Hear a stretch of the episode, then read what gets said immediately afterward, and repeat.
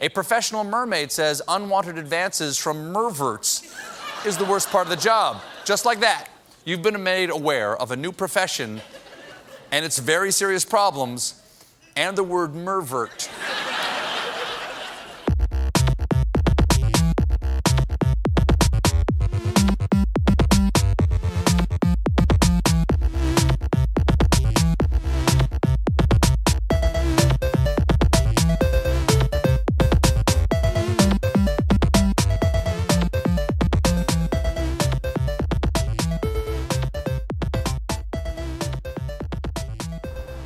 Hey, everybody, welcome to another episode of Share a Slice with Sean.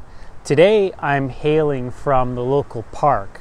I'm looking after the little one, making sure he doesn't fall off the, uh, the uh, play equipment or monkey bars, whatever you call that these days.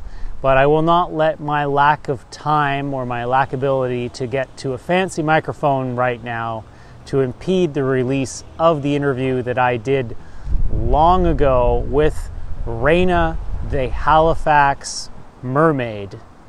Uh, the interview actually, I think, probably would have been back in February, and I'm finally now getting back to releasing interviews. A bit of a burnout there.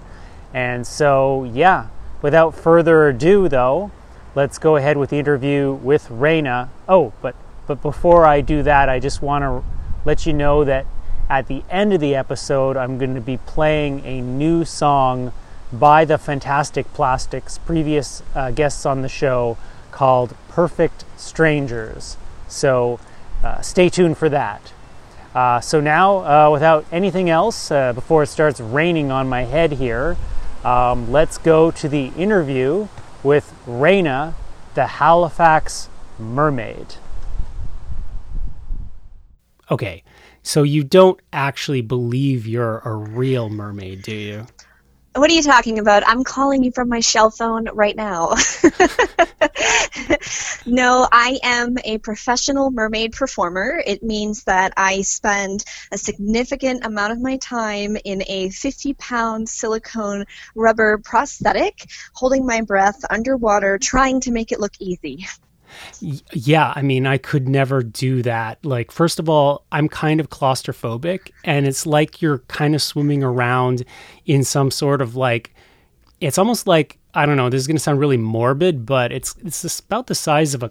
I guess it's bigger than a coffin, but it, it definitely is small if you're claustrophobic, and it's and it's water and I'm I'm just not much of a swimmer myself, but you're in that tank of water uh, what for hours or something? How long are you in there usually?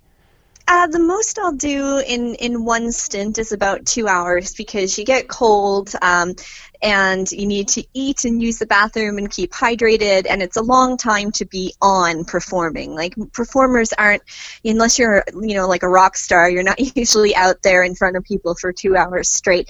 So we tend to go in shifts with the mermaids but sometimes we are in that little traveling tank and other times we're in a big aquarium.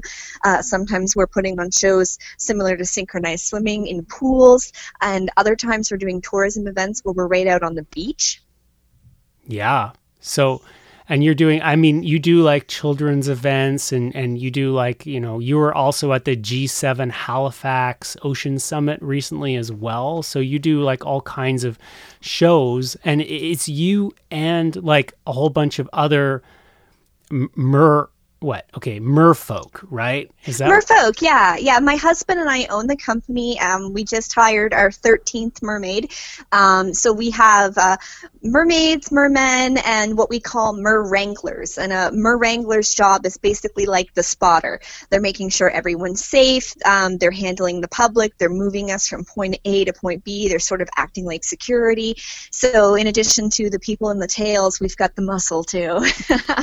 so okay, so just just to get a little on the uh, on all the lingo here. So you have mermaid, so that's a, a female mermaid, merfolk. Yeah.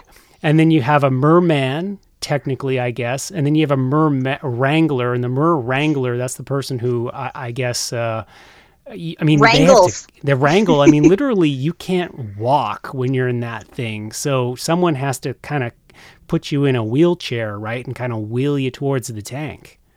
Yeah, we try to minimize the amount that they're actually lifting us because if you take, you know, I'm like a 140 pounds and then my tail is 50 pounds, and Holy if I'm being smokes. moved from, yeah, if I'm being moved from water, there might be like another little bit of water in it, making it heavy as well. So we try to minimize how far the Wranglers actually have to physically lift and move us. So we use things like wheelchair, dolly.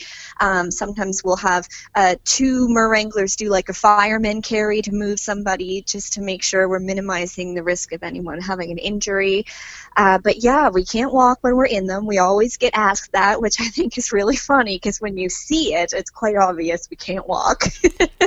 And- and uh, I don't, I don't feel like flopping anywhere. So Yeah, you know, you know, like like just flopping all over, and and and and not only that, but uh, okay, so the and, and then you have mermish too, right? And that's the language that mermaid mer people speak. Mer people. Yeah, so it's a trick that we do when we're underwater, where we make clicks and squeaks, and uh, and you can actually hear it underwater. It's kind of similar to um, echolocation with whales and dolphins. So it's it's really neat because you can get some really cool effects with it. We call that mermish, and then when kids try on mermaid tails, we call them merlings because they're like little merlings.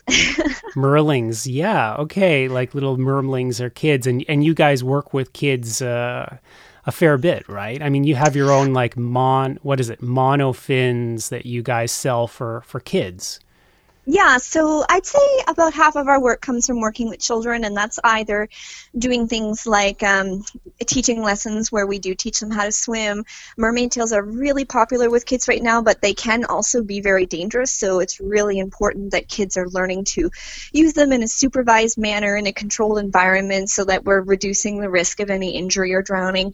Nobody's ever drowned from them before, but we'd like to keep it that way. Yeah. So, um, so we have programs like Mermaid School, which is a weekly program that kids can come to, or we do drop-in workshops, or we do mobile workshops. We travel to like New Brunswick and put on um, Mermaid School there, and we do children's parties, and um, we also do a lot of children's charity work. I was a sick kid growing up, and I benefited from uh, Children's Wish Foundation. They sent me to Disney when I was a kid, so we actually uh, do a lot of time donating to Children's Wish, Make a Wish, and um, similar charities like that. So we'll, you know, get to grant wishes or go to the fundraisers, or um, sometimes we actually like go and visit kids in the hospital in costume, which is really fun. Oh, I mean that's fan, uh, that's fantastic. That's great Fin, stuff. fantastic, Fantastic. We Oh, I got to get we got to get you.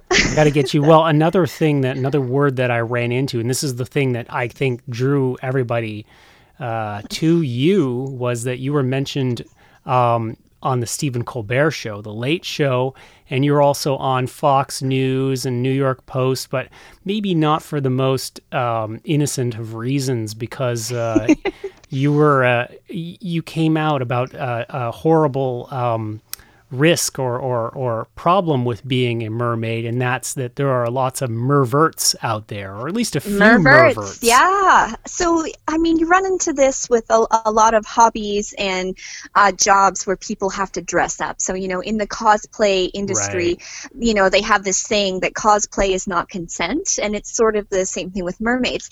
And the interesting thing about all that viral coverage is it all spawned from, you know, pretty much one sentence in a different article that covered, you know, everything that I do. And I mentioned, yeah, and sometimes we have to deal with men who sexually harass us, and we came up with a name for them. It's merverts. And next thing you know, there's all these articles. Um, one of the articles went and searched through like merverty comments that I had gotten years ago on YouTube and like Oh. showed those comments. Um, and uh, Stephen Colbert, it just having him quote me w- was just so amazing. And I don't have cable. Well, I, I do now, but I didn't at the time. And all of my friends were freaking out, and I was freaking out because I was thinking, oh no, what is he saying? Is it okay? Because I can't see this. Um, but it ended up being a really great, funny piece where he kind of balanced calling out the seriousness of, you know, sexually harassing people, but also having a little fun with the term. And he came up with his own term, seviance, which I loved.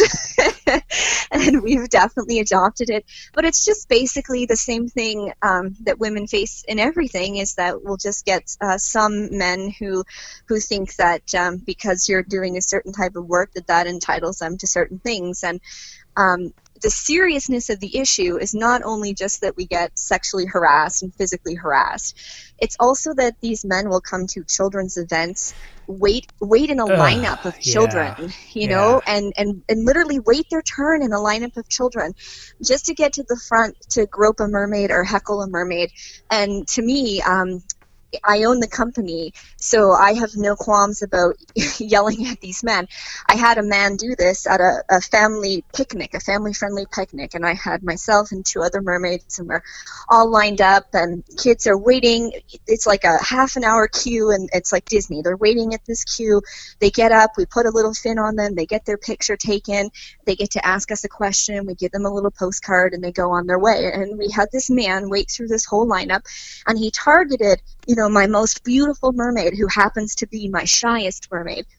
And he just started yelling at her about taking her top off and real mermaids and and I just lost it because my poor mermaid is so embarrassed and she doesn't know what to do and the kids are freaked out because there's a grown man That's yelling. just not right, man. And it, it happens so much. So I put this man on the spot myself and just, you know, we used to have one strip bar in our city and it was across the bridge and it was called Ralph's. So I just yelled really loudly, Sir, this is a family friendly event. Look at all these children. If you want to see topless women, you need to go across the bridge to Ralph's. And he turned so red and he got so mad. And I just thought, now you know how it feels. it's not very nice, is it, when someone makes a public spectacle out of you that way? Um, but when I had the, uh, the, the Fox News coverage, um, I had talked in my original interview about very serious situations. Um, that was a serious situation. Uh, I had another one where I was working a charity event and a drunk man came over, thought it would be hilarious to stomp on my tail to quote unquote see if it was real, and he hurt my ankle so badly that I needed physiotherapy. Oh my And- god. Yeah, yeah. Wow. And when when Fox News put up the article, and I made the mistake of reading the comments, um, you know, the comments were like, "Well, what does she expect for dressing that way?" And I'm kind of laughing. oh, there you Dre- go. dressing, dressing what way? I'm literally rubber from the neck down. Like there's no midriff showing. There's no, you know, chest showing. It's literally rubber from the neck down. yeah. I, I, it's interesting. I, I mean, it, I'm I'm looking at some of these like uh, uh, comments uh, here. It's like you're delicious. You're delicious even without any tartar sauce. And uh, hello, and I would was like left. to go ahead. those were left on videos of children. Those were left on videos of children. It wasn't Ugh. even like it was like, hey, here's the behind the scenes of a photo shoot, and I'm like upping the sexy factor. It's like me swimming in a pool with kids, and, and these men leave these comments. That I mean, that's crazy. And and I was reading one of the articles. I this, think this comes from the Fox News. Here it says another time while doing a promotional photo shoot at a beach, we were stopped by a man insisting we must be filming a porno and asking if mermaids were a fetish. Uh, during Yeah, a family-oriented event full of young children, a man waited in a lineup while kids were getting photos just to heckle us about taking off our tops. Yeah, there we go. That's what you were saying. And I mean, uh, it's amazing these these guys. I mean, uh, uh, the length that they they go to. It it is pretty. Uh, it is pretty unfortunate, I guess. Uh, and and the stomping thing. I mean, it, it's just horrible that you guys you know go through that. I I was actually looking at another video where. Um, one of the the mermaids was talking about how some merverts will uh, get annoyed if if your mer wrangler is near. Like they don't want your mer wrangler there because Yeah. uh, you know because then they they they think that they had it's fair game. It's amazing how how these these I guess this objectification or something to the to the max. You know, and uh, it's it's a shame they don't see that. It's really difficult too because um, mermaids will change their behaviors and their costumes to avoid that. Um, I know, you know, I don't take very often uh, bookings where there's alcohol present. Occasionally, I will. At the G7, there was actually alcohol present, and they they hired us an actual security guard, which was amazing because I had a drunk man who was just convinced he was going to get right in the tank with me. so thankfully, I had a very savvy security guard who just sidestepped that guy. Um, but it, it's uh, it's really sad because they will change their outfits. Um, you, you know, not dress quite as spectacularly. They'll a lot of um, a lot of them don't feel confident enough to say something or call out those behaviors. They're scared of upsetting the clients. Um, if they work for another mermaid company, they're scared of upsetting them. But for me, it's built right into my contracts with every uh, venue and client that we have is that we do not, under any circumstances, tolerate sexual harassment, and I will not um, allow it of my team. So you know, security security has to be in place. Uh, that's my husband's favorite joke because he's often being security. And if you remember the Mad TV character who's always calling security, security, Bon Kui, I think she is. So, so that's our little joke sometimes. We call him security to come over. Um, but it's frustrating that they won't respect us when we say no, but they'll respect a, a man in a shirt when, when he says no. So, um, but it happens to me less and less because I take no shit and I don't let my team take it either. Shut it down. Yeah. Uh, yeah, but you do get aggressive people. I mean, I've shut people down and then they get mad and kick me because I've shut them down. Um, and we're in a real vulnerable situation because we cannot get up and walk away. We're stuck in these costumes. I did a photo shoot at the beach once. Muscle heady guy came over, picked me up, like just from behind. Um, and I'm like completely, I'm not saying anything in the moment because I'm just sort of so disoriented that a stranger has picked me up and he squeezes my thigh again to see if I'm real. And he squeezed me so hard that he left a handprint through an inch of rubber on my thigh. That's how hard this man squeezed me.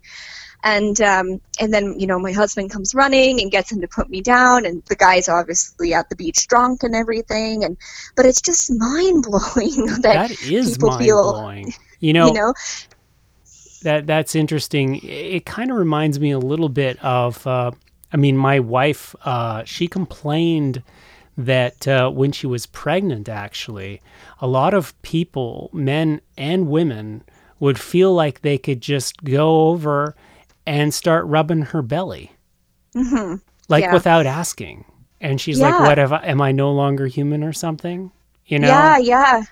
Um, and I just feel like people really view entertainers as if they have a right for them. And I may Yeah. be pretty, you know, I may be pretty low down the totem pole as a mermaid, but you see it in every stage. When people try to justify, you know, leaks of celebrities' information and stuff, and it's like, well, they're, you know, they're a celebrity. That's part of it. You deal with tabloids and and uh, leaks, and it's like, but should they?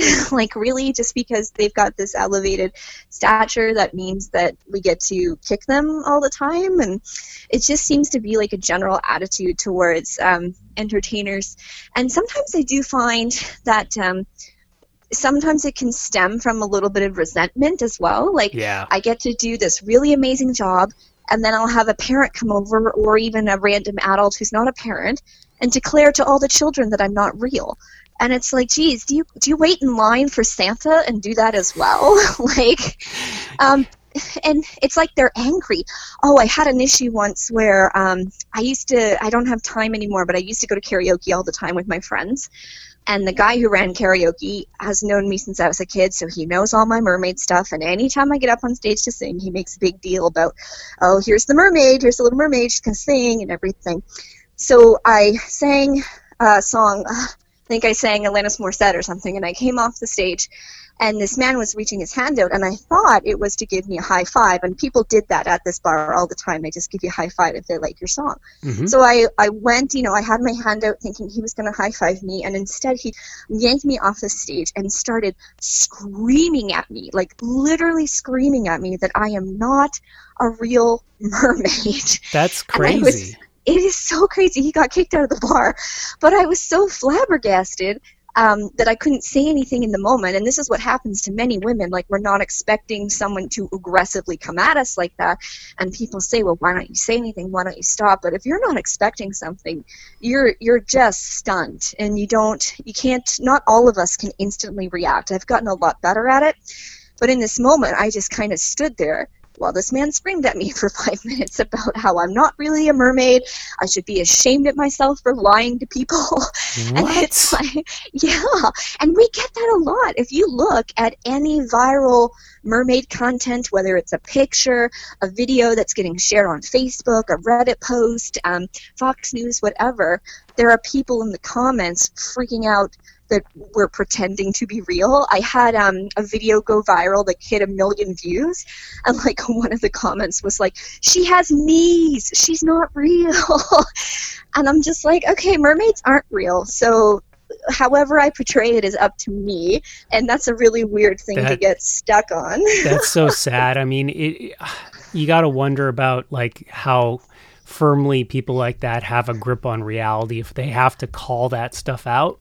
You know, it- you gotta you gotta wonder. Um, uh, let's uh, let's jump back here. I mean, how long have you been interested in uh, in mermaids? Uh, I mean, what's your relationship with the with the this character?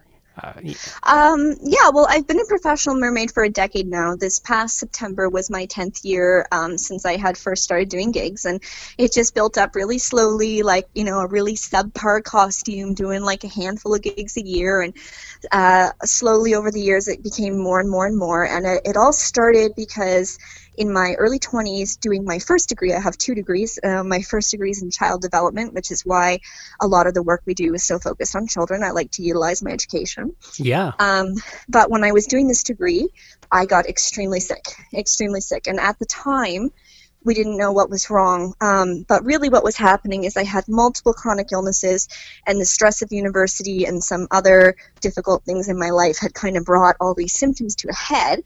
And because there were so many symptoms, it was difficult to pinpoint what exactly was going on. I mean, I was tested for like Lyme disease and MS and all this stuff, and I was really, really sick. And what happened is I started to get really depressed. I was experiencing incredibly bad leg pain, which was starting to quite honestly affect my mobility. I was having trouble getting up and down the stairs.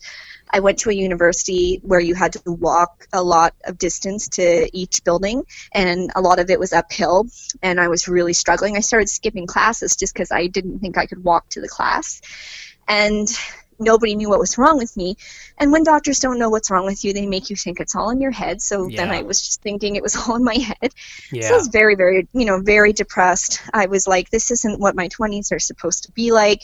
Um, this is horrible. What am I going to do with my life? And how am I going to get through this? And I was doing physiotherapy, and it was really hard because every time I went, it caused me more pain.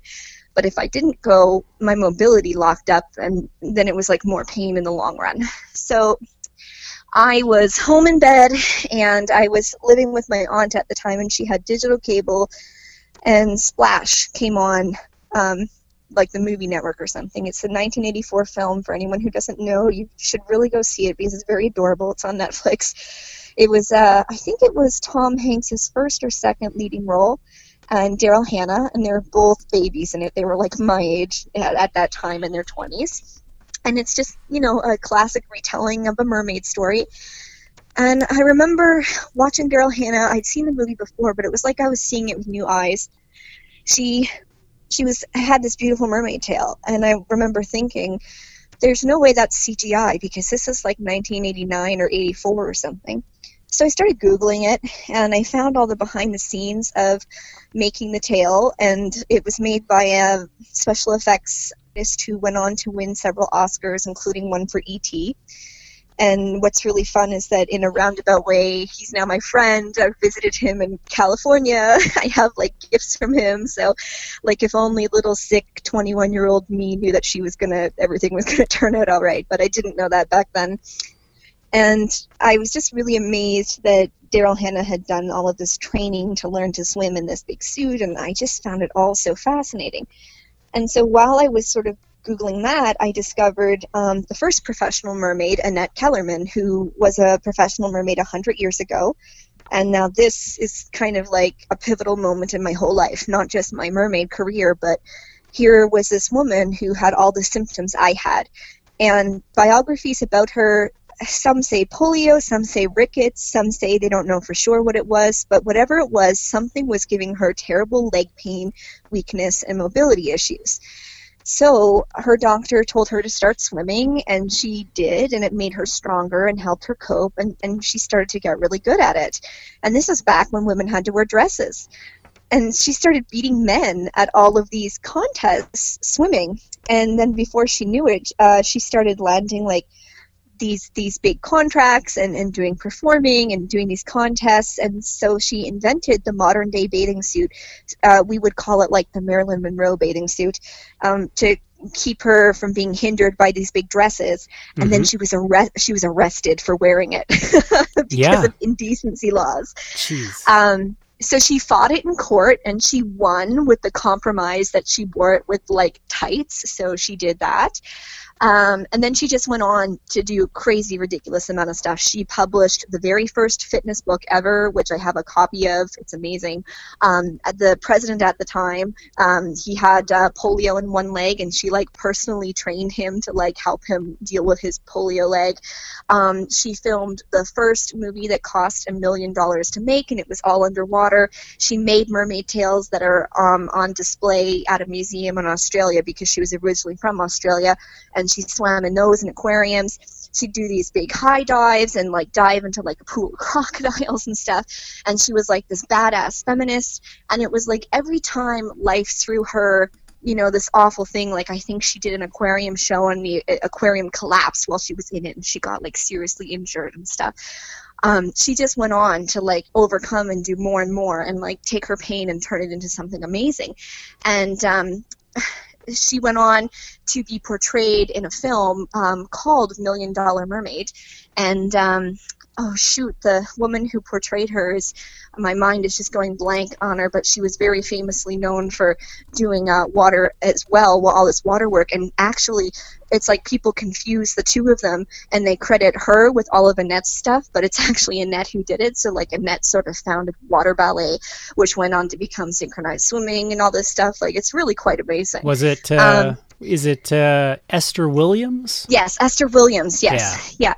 So Esther Williams portrayed her, and I get um, frustrated sometimes because Esther Williams gets all the credit for the things that Annette actually did because people saw the movie about her and think she's portraying herself, don't realize it's two separate people. Wow, yeah. Um, yeah, so anyway, she just did all this amazing stuff. And she starred in the first film that had um, like artistic nudity in it, like all, all this crazy stuff. Like she was amazing. And then when she retired, she did all this volunteering um, for like the Red Cross and stuff. And, and then when she died, she had her ashes uh, spread on the Great Barrier Reef. And, um, and that actually happened around um, like a decade before I was born, I think, but like just before my birthday, which was kind of interesting That's me. interesting, yeah.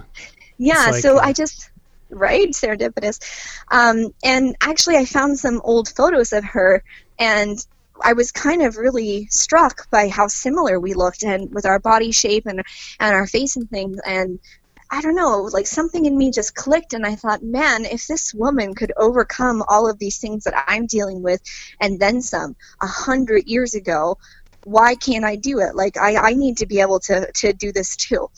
And between her and Splash, uh, you know, I was so inspired by the mermaid thing.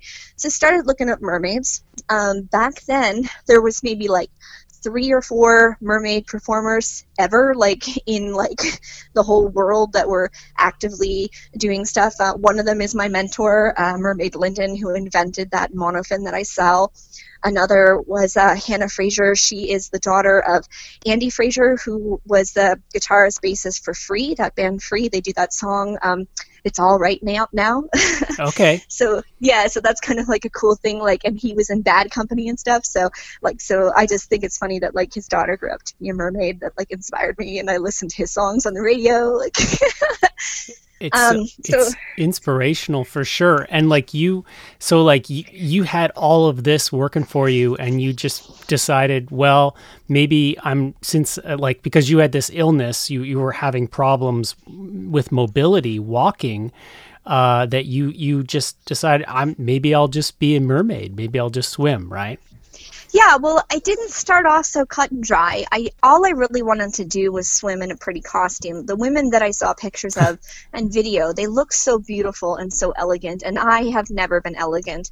Um, I went on to be diagnosed with dyspraxia, which is um, it's considered a learning disability. It's a gross motor disorder, which I've had my whole life.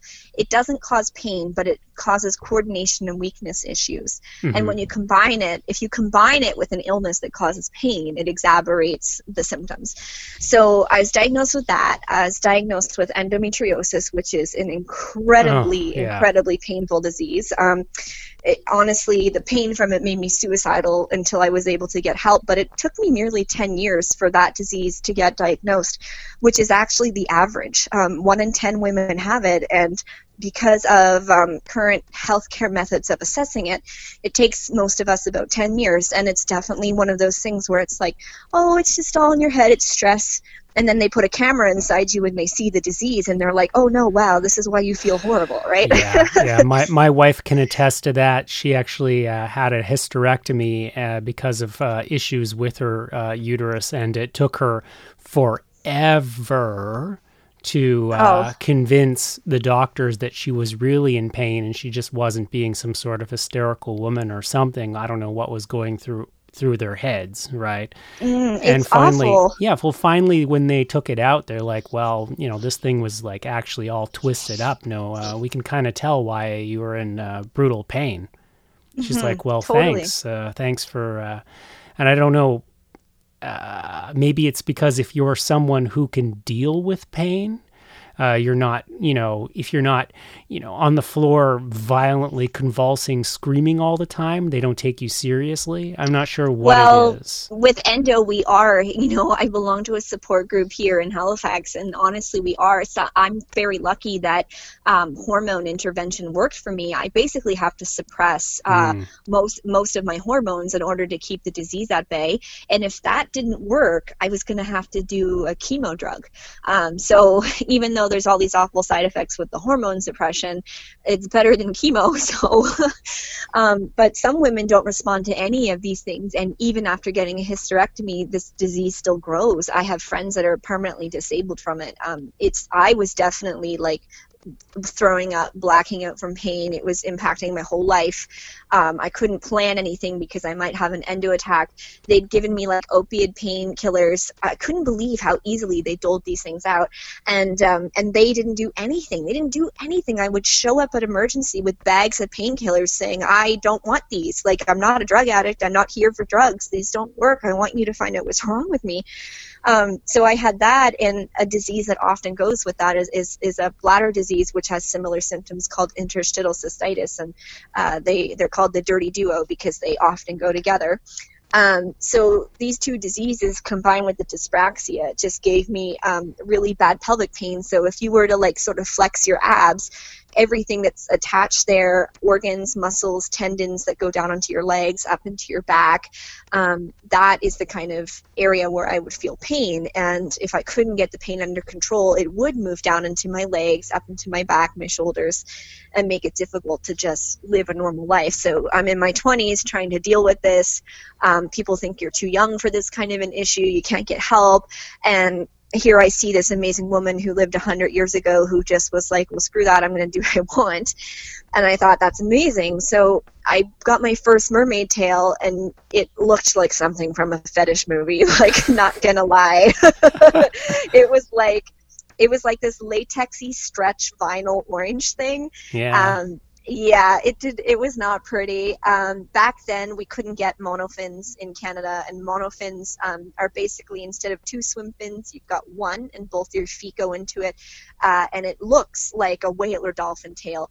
And what they're actually used for is freediving, which is something I'm trained in now. I wasn't at the time, but freediving is when people uh, go down and up on a single breath of air, and uh, often it's just so that they can enjoy things like snorkeling without having to come up for air all the time. But some people do it competitively, where they're trying to go deeper, last longer, that sort of thing.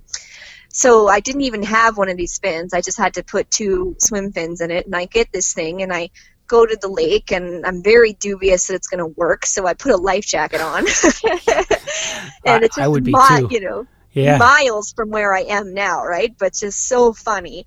Uh, my poor husband has a migraine, but he's soldiering through this blistering hot day because he knows how much it means to me. And I, I get in the water and I kind of paddle around like a duck and I'm like, man, this isn't easy like I hoped it would be and I don't I don't I don't think I'm very graceful. I'm not very good at this.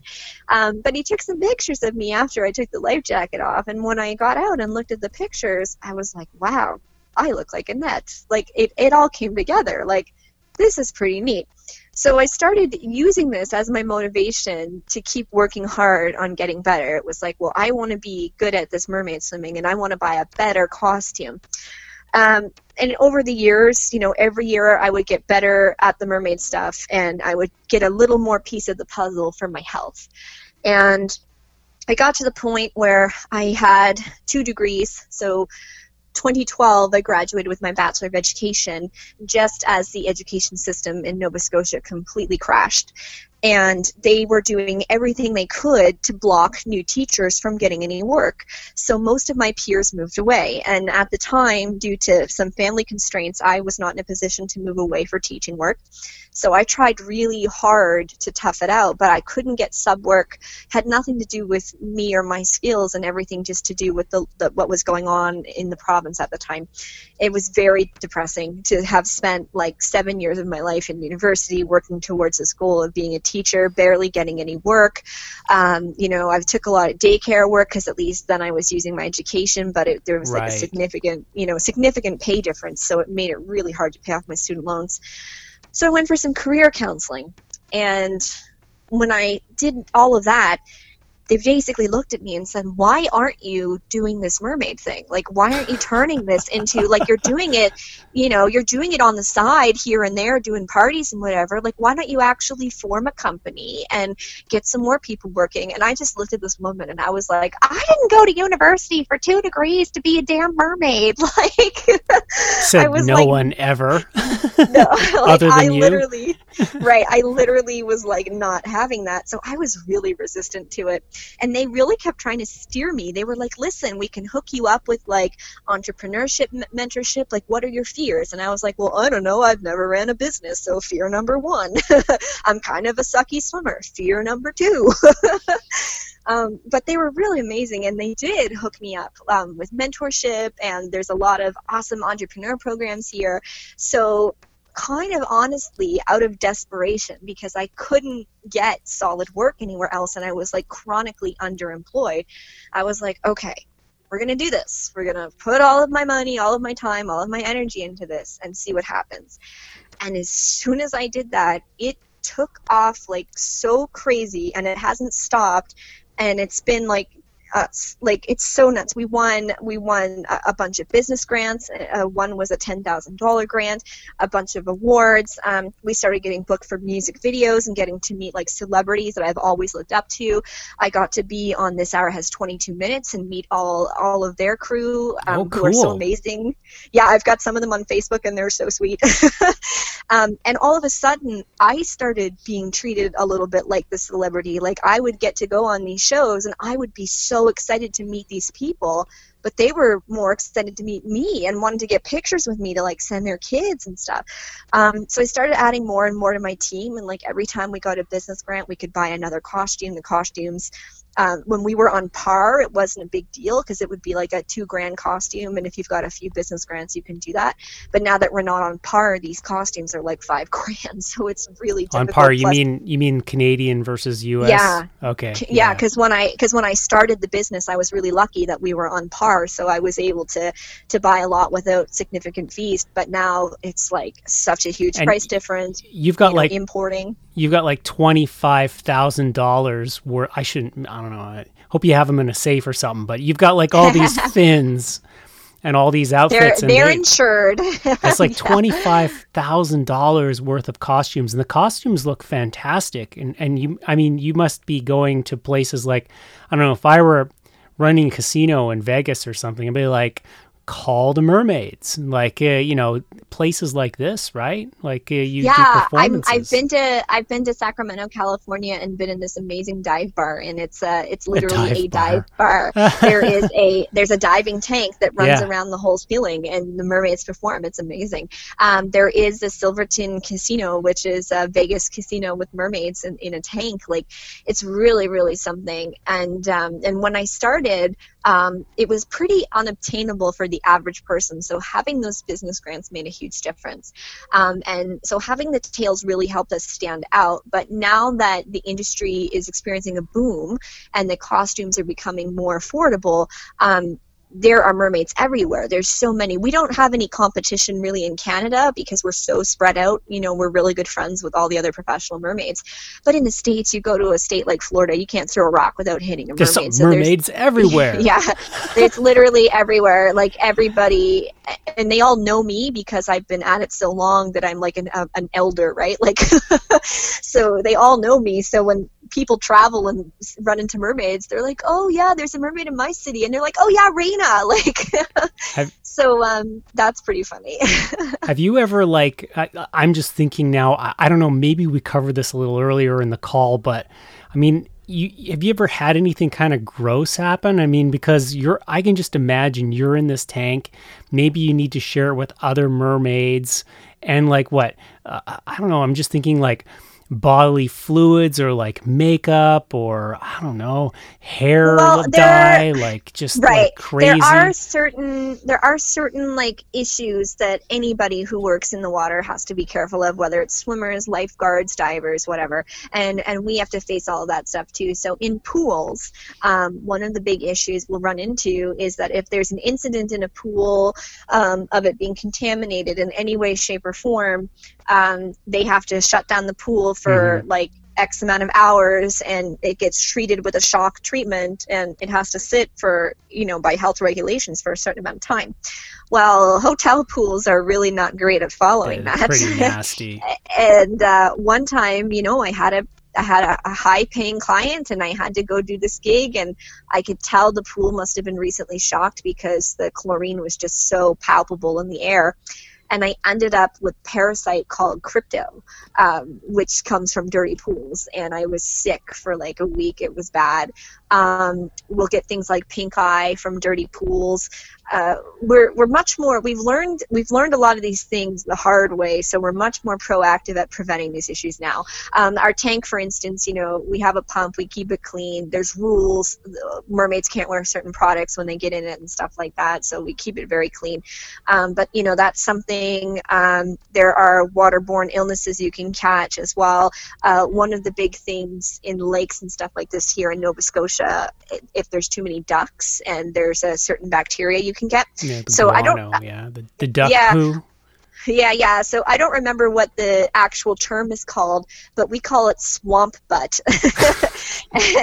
and it's basically you get hives all over whatever skin is exposed to the water. And for us, what would happen is we'd swim and then we'd get on shore and sit with the kids, and you're sitting in this wet rubber suit so that bacteria is like all on your legs and thighs and butt and everything and then you get like an awful rash from it so swamp butt is not fun oh yeah, because like Um, it's it's all warm and sealed in and everything. Ugh. Yeah, yeah, not fun. Um, and things like um, just chlorine burn in general is really hard. It's hard on your skin, hard Yeah. on your eyes, hard on your hair. I wear wigs pretty exclusively now um, because it's taken me like 10 years to grow my hair out since I lost it from a gig. I had uh, Uh, just been in an overly processed pool, and when I got out, my hair started coming out in clumps. Oh it my was just God. Like so, yeah, it was terrifying. It was so acidic, and people don't think of these things because when you swim, you know, you tend it's just a little thing. But when we're, you know, I can sometimes have six, seven, eight gigs in a weekend just going back to back to back, and I'm in that water, you know, seven or eight hours broken up. It's it's brutal for your skin. So one of the nice things about being a performer uh, at tax time in Canada is that you can actually claim uh, a lot of expenses that have to do with your look. So your skin care, your hair care, and stuff, um, our underwater makeup, stuff like that. And thank God that we can claim it as an expense because you really do need the really expensive stuff because it's the only stuff that works to like counteract this issue. And where we're in it so much, we just kind of have to bite the bullet and buy it. So um, I use some great products on my skin, and if I ever, you know, have a a time where money's not great because maybe we're not getting so many gigs or something and maybe I don't buy my really good stuff, oh man, I start to age like 10 years. Like it's so bad. I just like, turn into a prune if I'm in there. Have you have you ever like gotten hypothermia or thought that you were just literally going to freeze to death in the tank? Yeah, so one time I did experience something called a loss of motor control and we have um, Uh, like I would like to put a, a, disclaimer out there now that I'm thinking of this that we never ever swim alone. We have trained rescue divers with us because we are holding our breath. Anybody holding their breath underwater, even for 10 15 seconds you are at the risk of a shallow water blackout mm-hmm. or a loss of motor or a loss of motor control so we always have trained people who are watching us for those signs and we're trying to be self-aware as well but when you start to experience something like this it disorients you and it affects your judgment so mm. you may not you may not ask for help so what happened to me is I was performing in an aquarium for an event, and the water in the aquarium had been pumped in from the ocean and it had been treated, but it was really cold. And they'd been heating it for a few days, but it only got to about 18 degrees Celsius, which, if you're outside in the sun, that's fine. But I was in an industrial aquarium with like concrete walls, and it was really like it, it didn't hold the heat at all. So I started doing my show and doing the tricks, and I was going down and everything, and I was hyperventilating. And you're never ever supposed to hyperventilate because you're not getting the carbon out of your body. But I didn't really realize I was doing it because I was just so cold that that's what was making me do it and you get all these signs. So you get the normal signs that you expect, like your lips turn blue, your teeth start to chatter, um, your face gets you know funny colors. It, it's when those signs stop that it becomes a problem. So I came up to the surface, and our safety protocol is every time I come up for a breath of air, I have to breathe um, for as long as I was under. I give a thumbs up or an okay to my spotter. And so I came up, and all of a sudden I felt really warm, like really pleasantly warm. Oh. And then and then I started to feel a little loopy and I started to give my okay signal and then I started to sink a little bit, and I'm a very, very floaty mermaid. In order for me to sink, I usually have to put weights in my costume. So when I suddenly became dead weight, my spotter just dove right in and hooked me under the arms, and she kept my head above water the whole time. So I didn't drown or anything, but I definitely um, just like I had no control over my body anymore and I was very disoriented. And so she and my husband brought me to the side and warmed me up. And, and, and once the feeling started coming back to my body, I realized just how cold I was. But this is the sort of risk, like when we're performing, is that you get this kind of adrenaline um, from doing your job and the great attention, and oh, I just going to do one more flip or something, and um, it's like a runner's high, and yeah. it kind of blinds you to what you're experiencing, which is why it's so important to have a trained person with you. So I didn't I didn't black out, but I learned um, during my freediving course that what I experienced was a loss of motor control, and people can drown from them. In fact, um, my friend Rob Stewart, uh, he drowned from that. He's um, famous um, documentarian who put out the film Sharkwater, um, and they just his second Sharkwater film just came out, and he had been diving at extreme depths um, with a rebreather and he came up for air and his friend started having a blackout so they pulled him on the boat and in the time it took them to get his friend on the boat he had had a blackout and sunk under and nobody was watching him because they were trying to help the other person and he drowned and died.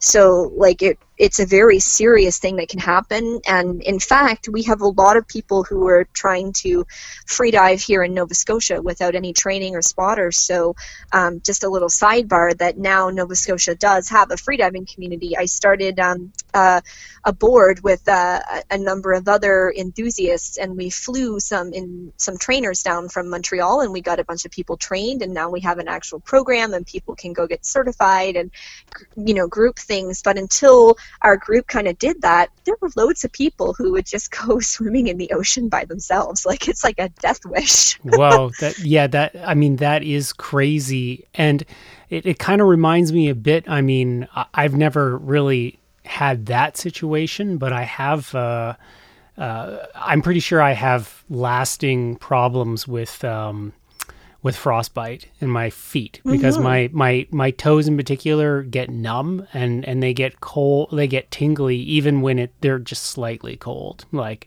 there's like no there's nothing there and and I know that when they do warm up they're just burning hot like they just yeah. feel like they're on fire and yeah, it's like uh, offset. Yeah, it's like the opposite exactly. Like the slightest bit. I, I, don't know. Like when your feet become very very cold, and then I, you know, I would go in the bath. I would have a bath, and my I, I couldn't even put my feet into the water, even though I knew that mm-hmm. the water was just fine.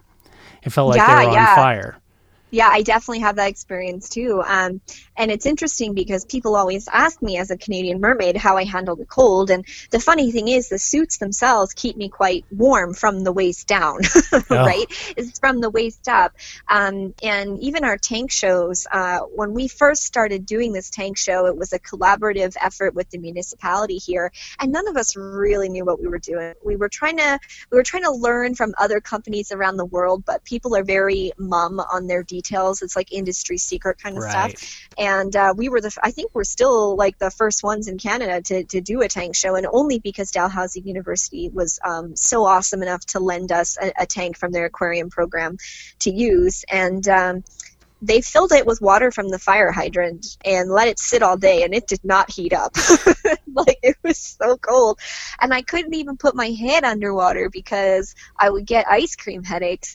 So i ended up kind of sitting on the top of the tank with the tail in the water because the tail was fine um, until it kind of got back up to a good temperature. And we do this booking for them in this tank every year on canada day and it seems to be like ev- like bi-yearly we get a freezing cold year and then a blistering hot year and then a freezing cold year and a blistering hot. So last year we had um, we had like rain and everything and we are trying to do the tank show in the rain. So um, by the time we did the g7 they figured out a more reliable way of heating it but then it was almost the opposite problem. It was so warm that when we tried to open our eyes it was like cooking our eyeballs.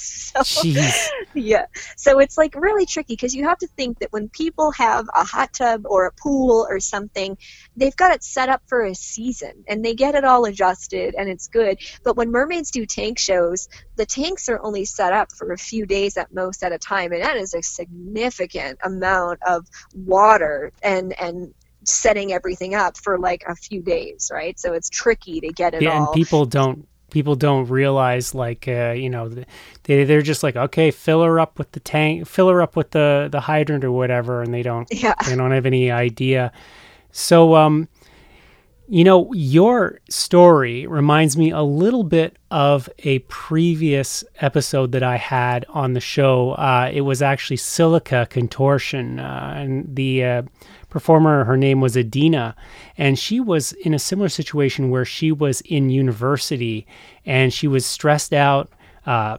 and just like she had horrible mobility problems too. Uh, she had terrible pain. Uh, I think some pain, more more like just stiffness, stiffness with her. And she said, "You know what? I'm just gonna, I'm gonna just do con- this contortion. I'm gonna do like that's my thing that I'm gonna do." And she, it's interesting. It's striking to me because um, neither of you guys, I think, did it to become performers you just did it so so that you could survive like just so that you could find a way to cope right? Yeah, for me, like it's really different too. I've had a, a, lot of success with my mermaid stuff. I'm one of the top performers in the world, but none of it came naturally. It was all and still is a, a copious amount of hard work. I have to train constantly to stay at it.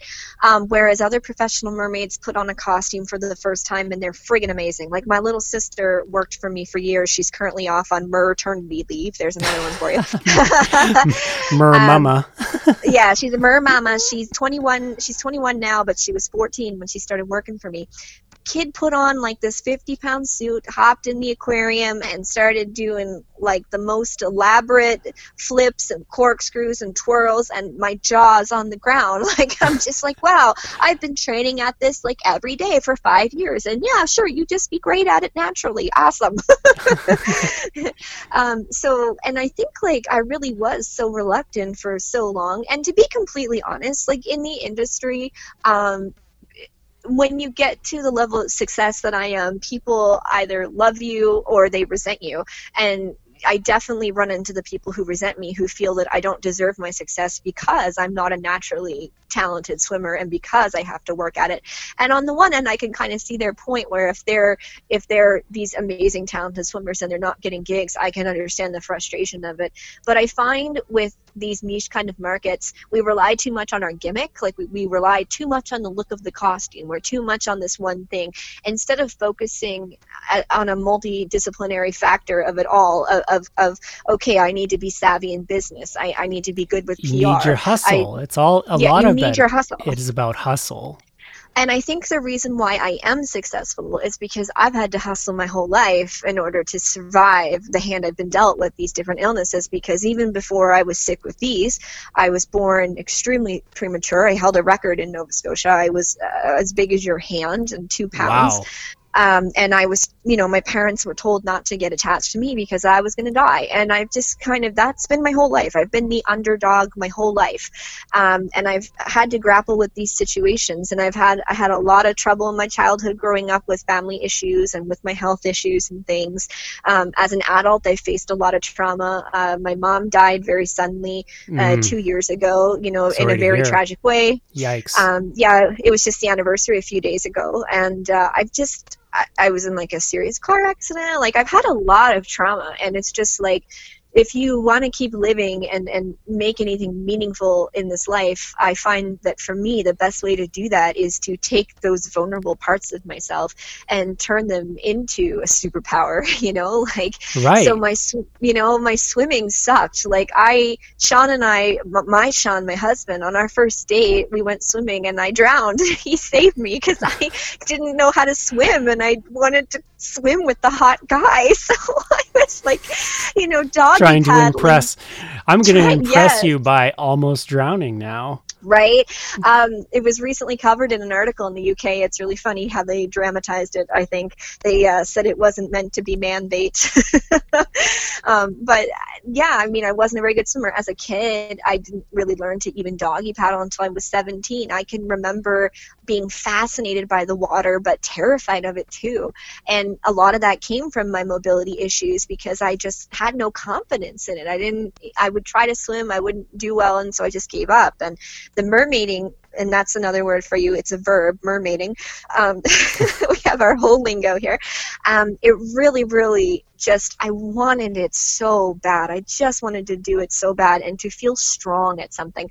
And it's been such a great catalyst in my life. Because of this i went on to do freediving. Um, i went on and i got a personal trainer who specialized in people with issues like mine. And now i'm deadlifting 180 like Holy smokes. I, That's right good. it's stuff i i never thought i'd be able to do um, because this sort of like i don't know it's like once you can sell mermaids it's like you can do anything because if i if i can go into like a room of marine biologists and, and convince them that my mermaiding performances are going to add something to their aquarium uh, i feel like i can do anything That's awesome. Hey, listen, um, thanks so so much for being on the on the show today, Stephanie. yeah thank you very much this has been really great to tell these stories i hope they inspire people Do you okay? So, and just to to leave off here, your website it's uh, halifaxmermaids.weebly.com. Um, yeah or you can ahead. just do halifaxmermaids.com Mer- It- it, uh, yeah Okay, and also Mermaid Raina, R A I N A dot com as well. There'll be links in the show notes to this, and also check out. You have a great YouTube page too, where you put on your your uh, your your uh, videos, and uh, you also I'm going to link to some some books you you have too that I I read about. Um, yeah, I've published three books. I I followed in the steps of Annette Kellermann. They're called uh, Fishy Business. Fishy Business. That's great. Yeah. I'm going to be putting links to all of that. Thanks so, so much for being on the show and uh, sharing your story. Yeah, thank you very much. I hope it inspires people and uh, great podcast. Well, that's about it for this episode of Share a Slice. I'd like to thank you for listening, and I'd like to thank Raina for being on the show. Uh, you can check out Raina's website. Uh, there'll be links in the show notes uh, on your device, along with um, a link to the uh, music video, which I'll be playing the audio from from the Fantastic Plastics called Perfect Strangers. This is from their new album. Do check it out. Uh, previous guests on the show, great, great, great couple. Um, also, um, stay tuned for uh, future episodes. Again, I'm, I'm thinking about moving the show to YouTube or at least doing a simulcast for now. But for these older episodes, I don't have any audio. Uh, for the latest uh, interview that I did, I did do some audio and video, and I I don't know, like looking at the video, it's just me on a microphone uh, and the guest. And the guest it looks pretty natural, but I look pretty pretty whacked out in front of the microphone, I will admit. Uh, I'm making some weird and strange faces and trying to keep it together. You're going to see me gazing off into the distance, trying to form sentences, all that kind of thing. So, but anyway, uh, enough of that. Uh, do check out the Patreon page, please. Uh, there'll be a link in the show notes. And uh, yeah, check out our Twitter and uh, check out the Facebook. Thanks so, so much for listening. And yeah, we'll be back soon. By, by we, I, I mean me. I, I don't know why I always do that. So without further ado, let's jump into Perfect Strangers by the Fantastic Plastics.